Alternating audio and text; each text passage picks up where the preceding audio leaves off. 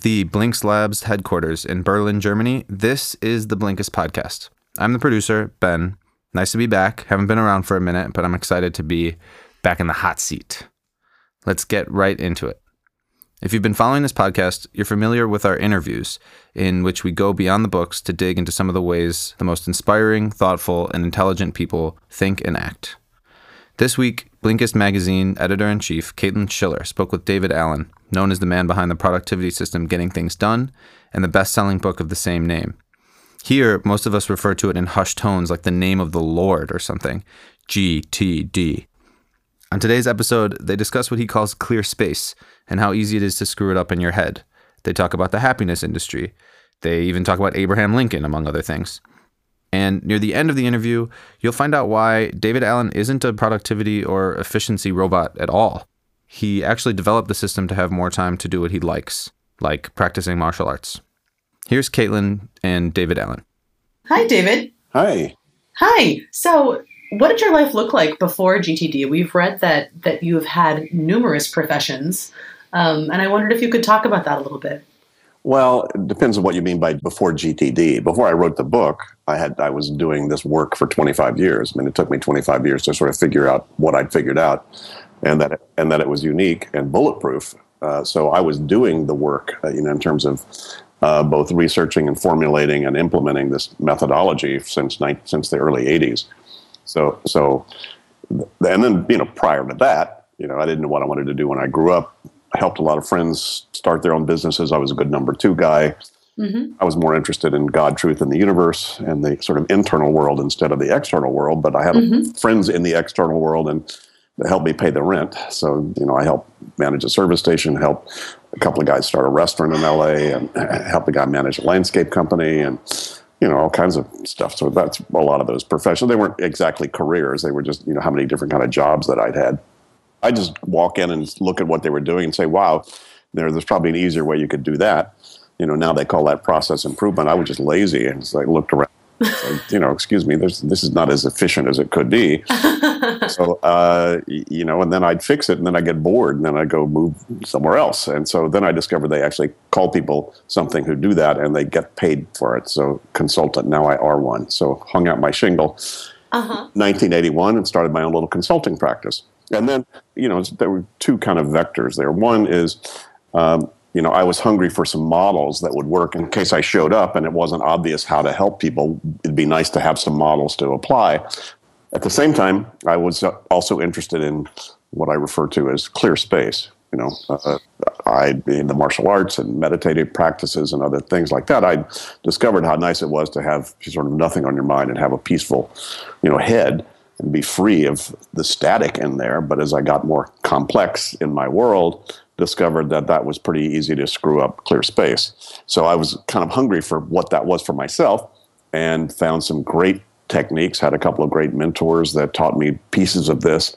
And then um, uh, I turned around and started to use those techniques with my clients, and they also worked with them exactly the same way for me. More control, more focus, more clear space, you know, for everybody.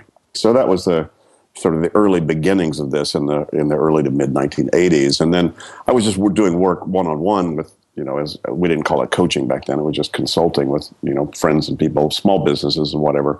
And then a, a head of human resources for Lockheed saw what I was doing. He said, wow, you know, that those kind of results we really need in our whole culture. So he asked me if I could work with his team to help design a training program that would reach a lot of people with this methodology as opposed to just one-on-one.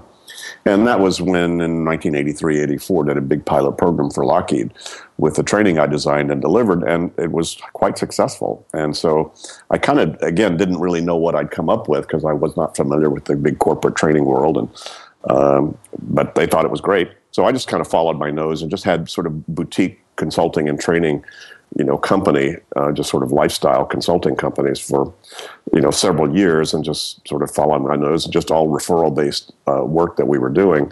And so at a certain point, you know, I bought out a couple of partners and sort of shrunk it back to just me and my wife, and um, put my name on the, you know, on the masthead, because my name had more equity really than the process did. And it was easier to sell a personality than the process. So mm. that became became David Allen Company in nineteen ninety-six, ninety-seven. And then I had a bunch of advisors just tell me, hey, David, you, ought to, you really ought to write a book. And I said, phew, well, I didn't know how to write a book, uh, but you know, what the heck. And I, it was about that time that I, by that time, I had figured out that this was pretty unique and nobody else had done it. I wasn't sure, I had no idea how much the world was going to, how much uptake there was going to be on this.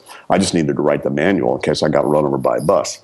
You know, it's like, well, at least somebody at some point would figure this out. But let me get let me get it down.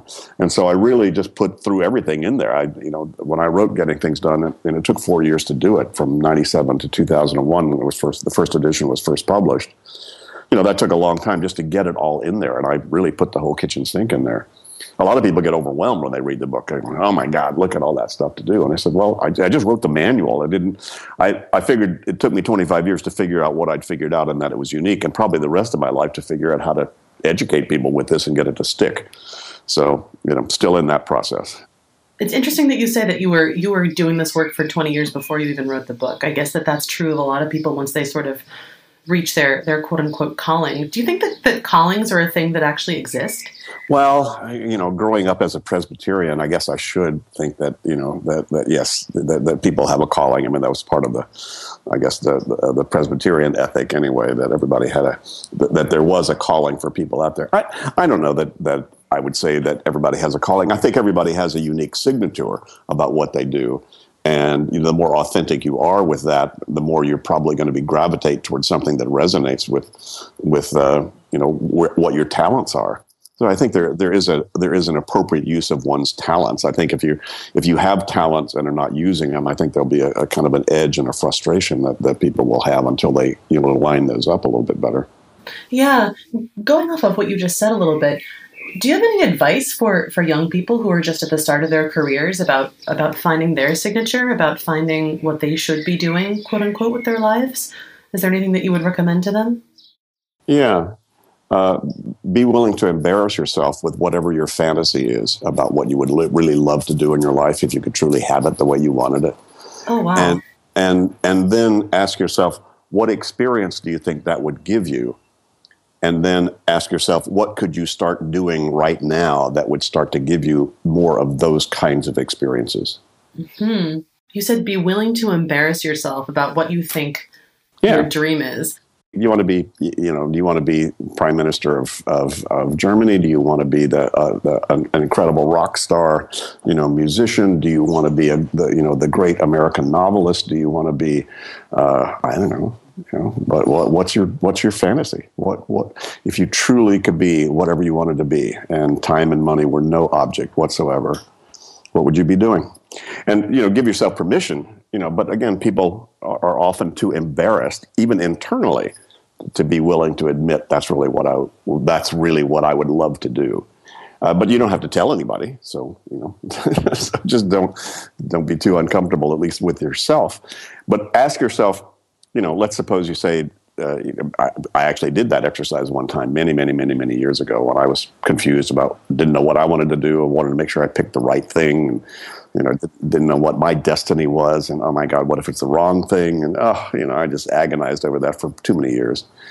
And then uh, had a friend ask me, said, well, what is your fantasy? And I said, you know, and I just, I was willing to admit, I said, you know, to be president of the United States, you know, and Uh, you know, I, I used to carry around a penny in the U S, you know, when I was growing up there in the, as a little kid because of Abraham Lincoln was on the penny. And he was just my my my hero because uh, he just affected so many people, you know, in, so, in such a positive way. And then my friend asked me, he said, so what do you think that experience would give you? I said, well, it would give me people's attention so I could be able to, you know, to help them. And he said, well, what else could you do right now that would be, that you could Uh, be able to support people and get more people's attention. And I, I forget exactly what it was right then, but I went, oh, okay, got it. And, you know, I started to move forward to start to move toward those kinds of things that gave me more of that sort of internal experience and haven't looked back since. So it's great advice to just know that there's some part of you that kind of knows what this is, but you may not have uncovered it yet. That that sounds pretty good. What do you think, David, of all of this this chasing after happiness that people do? Um, there's a, a huge truck in happiness manuals and self-help guides. People just want to be happy, quote unquote. Do you think that that all that stuff is is worthwhile? Just what do you think in general about the happiness industry? yeah, I don't know. Happiness is kind of uh, happiness is overrated. You know, you know, I I I I think satisfaction is a much better word. Hmm. You know, satis is enough, and faction, fakery to do. You know, so enough appropriate doing, I think, so you feel fulfilled and satisfied as opposed to giddy, tee hee, ha ha. You know, I, I'm, again, nothing wrong with being happy and having fun, and laughing is a great healing, you know, physio, physio, physiological mechanism. So, you know, that, that I just found out about laugh, laughing, laugh yoga, you know, which is, which is taking over the world, apparently. What? People just are, they just spend hours just laughing, just laugh, ha, ha, ha. And it's, so, it's apparently quite healing and, you know, wonderful. So, you know, I, I think all of that's really good stuff. Certainly being happy is a lot better than being depressed. You know? Certainly. Probably, probably healthier for you too. So, yeah. uh, right. You know, happiness is, you know, happiness has tends to have a bit of more of a, an emotional Uh, aspect to it, and your emotions go up, down, and sideways, you know. So, you know, as I'm not a motivational speaker, the more motivated you get, the more depressed you tend to get, you know. So, uh, you know, I'm, I'm, I'm not, I'm not, you know, when you go up emotionally, there's a likelihood you're going to go down as well. Uh, so, I'm, I'm much more into the even keel side of the game, and balance, and, and a sense, a sense of inner peace, I think is, is to me, A, a richer place to operate from than just being happy. Huh. Could you talk a little bit more about the more motivated you get, the more depressed you are? Is that just because of the, the dip that you mentioned, or is there something else? I just, that was a really interesting statement to me. Well, you know, it, it depends on what you mean by motivation. I mean, most motivational speakers get everybody jacked up and enthused and hot dog, I'm going to go out and take over the world. And then you go out and you don't take over the world, and then you beat yourself up. So, right. uh, uh, I think slower, steadier wins the race. Right. And that, that seems to, to align with what your, your system actually is. It's breaking, breaking something down into steps that are doable and manageable and actually um, visible in, in the short term, but with a long-term goal, as opposed to setting some sort of highfalutin ideal future. Well, I think ideal futures are great. I mean, the future never happens. It's, a, it's an illusion, but it's a handy one. Because if you think of how cool your life could be five years from now, then uh, you know it, you'll tend to give yourself an image, a positive image. That's the value, though, is not in five years from now, because that never shows up. The value is in how that image is going to affect perception and performance right now. Hmm. So, so holding pictures in your mind, that's extremely powerful. So whatever images you have, and I, you know, I don't like the word discipline. That sounds like too much work and sweat. But d- direction, I think, is a better word. If you direct, if you direct yourself appropriately. Come on, you guys know hol- holacracy, you know. Absolutely. You know, you're gonna, you know, predict and control is not that smart a thing to do. No, definitely not. You, but but pointing yourself in the right direction, which is what your strategy meetings are designed to do, to make sure we're we're moving in the right direction. But then be careful about your commitments, because you make a commitment without looking at your whole game, you're going to screw up. So there's, I think, I think, you know, directing yourself appropriately, as opposed to setting hard, you know, goals that you beat yourself up if you don't meet them. Mm-hmm. You know, you need to you need to be able to reconstruct them. I don't think I've ever really achieved any specifically hard goal. You know, if I've got a, a, the way goals set, I tend to think that life happens to us. You kind of slide into life.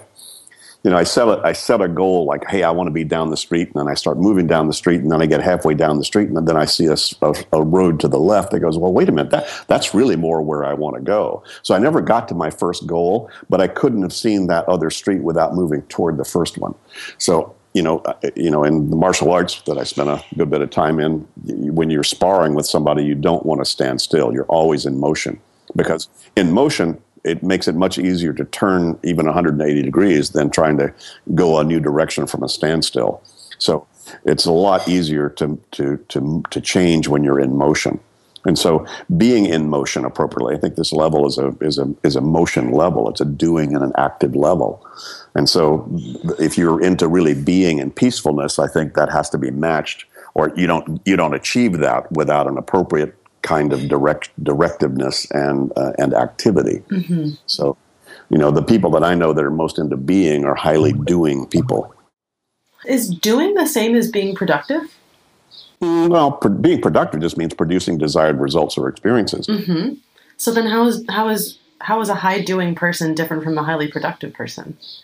They're, they're pretty much the same thing. Okay. I mean, achieving a desired experience. I mean, if you go to a party to boogie and you don't boogie, that's an unproductive party. Right? Well, come on, if you go on a vacation to relax and you don't relax, that's an unproductive vacation. Productivity simply just means producing some desired outcome. And if you're trying to produce an outcome that you're not in yet, then yes, you, you, you're going to have to do some things in order to be able to produce that. Mm-hmm.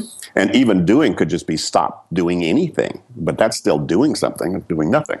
Mm-hmm. By the way, the you know a, a hallmark of how well you do G T D is how well you can do nothing. Mm-hmm. Do you think that we work too much today, that people are too focused on producing and being at work and being beings who are their jobs? Well, only if your job is not what you want to be doing. Hmm. That's, you know, come on. That's why my third book was called Making It All Work. You, yes. Is because it's all work. That's true. And if you think about the double meaning of that, if you make it all work, I mean, come on, is work a bad or a good thing? Hey, my flashlight works. Is that bad or good? No, that's great. That's right. So how do you make things work? Well, work. You know, so think about all the, the multiple meanings of that. If you say, and so it's all work. Anything you want to get done that's not done yet. Wow, I need to take a nap. You know, go take a nap. That's work. That's something to do I haven't done yet. Mm. I need to. I need to go paint a painting. Great, that's work. Why? But most people have work as a pejorative. Mm-hmm. Wow, there's there's I have to go work.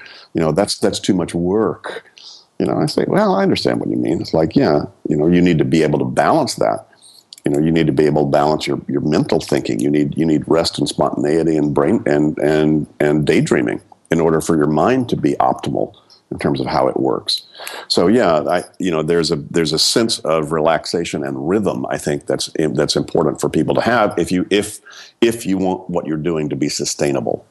So I think the sustainability factor is is the critical factor, but you know, come on, it's it's all it's all work. The universe is always on. We're always on. You know, going to sleep is work. So, you know, it's like, what work are you doing? In other words, what activity are you doing? What are you engaged in right now? And I think that's the, just the critical question. What are you doing? And is what is what you're doing what you ought to be doing? But I understand where the the question is coming from. It's like, do we all work too much? I mean, are people spending too much time at work when they really have a family that they need to spend more time with? I think everybody's got it, you know, it is always has that challenge to, to decide how do you allocate limited resources. Right. You know, management by its very definition is the allocation of limited resources. So you're, right. const- you're constantly having to say, should I do this? Should I do that? Should I do that? Should I do that? You know, right now I'm saying, should I just stop answering this question, go on to the next one? Or should I just, should, should I go ahead and riff? I'm constantly thinking, you know, should I, shouldn't I? I don't know. Well, I don't know. You know, so you, I don't think you ever stop that. That that's you know, the nature of sort of our, our experience here is learning, learning from our choices that we make about where do we put our attention. What you said about work really made me, made me think. I mean, work can be framed so positively or so negatively. Um, And people seem to more often have negative thoughts about it. What do you think that comes from? I don't know.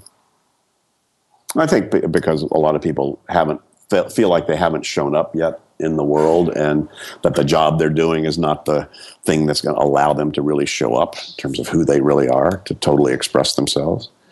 So, you know, I think it's just the the the the, the angst, if you will, of of sort of the human experience out there that, you know, we're never enough, you know? And so you know, there's all kinds of ways people will, will parade. I'm not enough. I'm working too hard. I'm not enough with my family. I'm, I'm not being creative enough. I'm not enough. You know, come on, you know, negative self-talk is just so rampant out there uh, in terms of, you know, what, and I think that's a, it's a way the ego tends to protect itself, is just saying, okay, I'm, I'm such a good person that I need to feel bad about how I'm not that good yet. It's a strange, it's a strange twist of what people do sort of internally. If I beat myself up sufficiently, that means I'm a good person. Today's Blinkist podcast was produced by Caitlin, me, Ben, and Odie Constantino, a man who's more resilient than the average desert shrub. If you're looking for more Blinkist interviews, check out our page on iTunes or SoundCloud. You'll definitely want to find the one we did in the spring with Jonah Berger, the author of Contagious. Visit Blinkist.com slash magazine to find more great stuff in our second magazine issue. This one's on productivity, and a transcript of this interview with David Allen. And if you like what you heard, we would really appreciate it if you left us a rating on our iTunes page and told other people about it.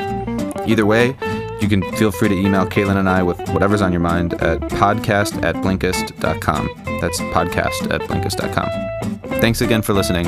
See you guys soon.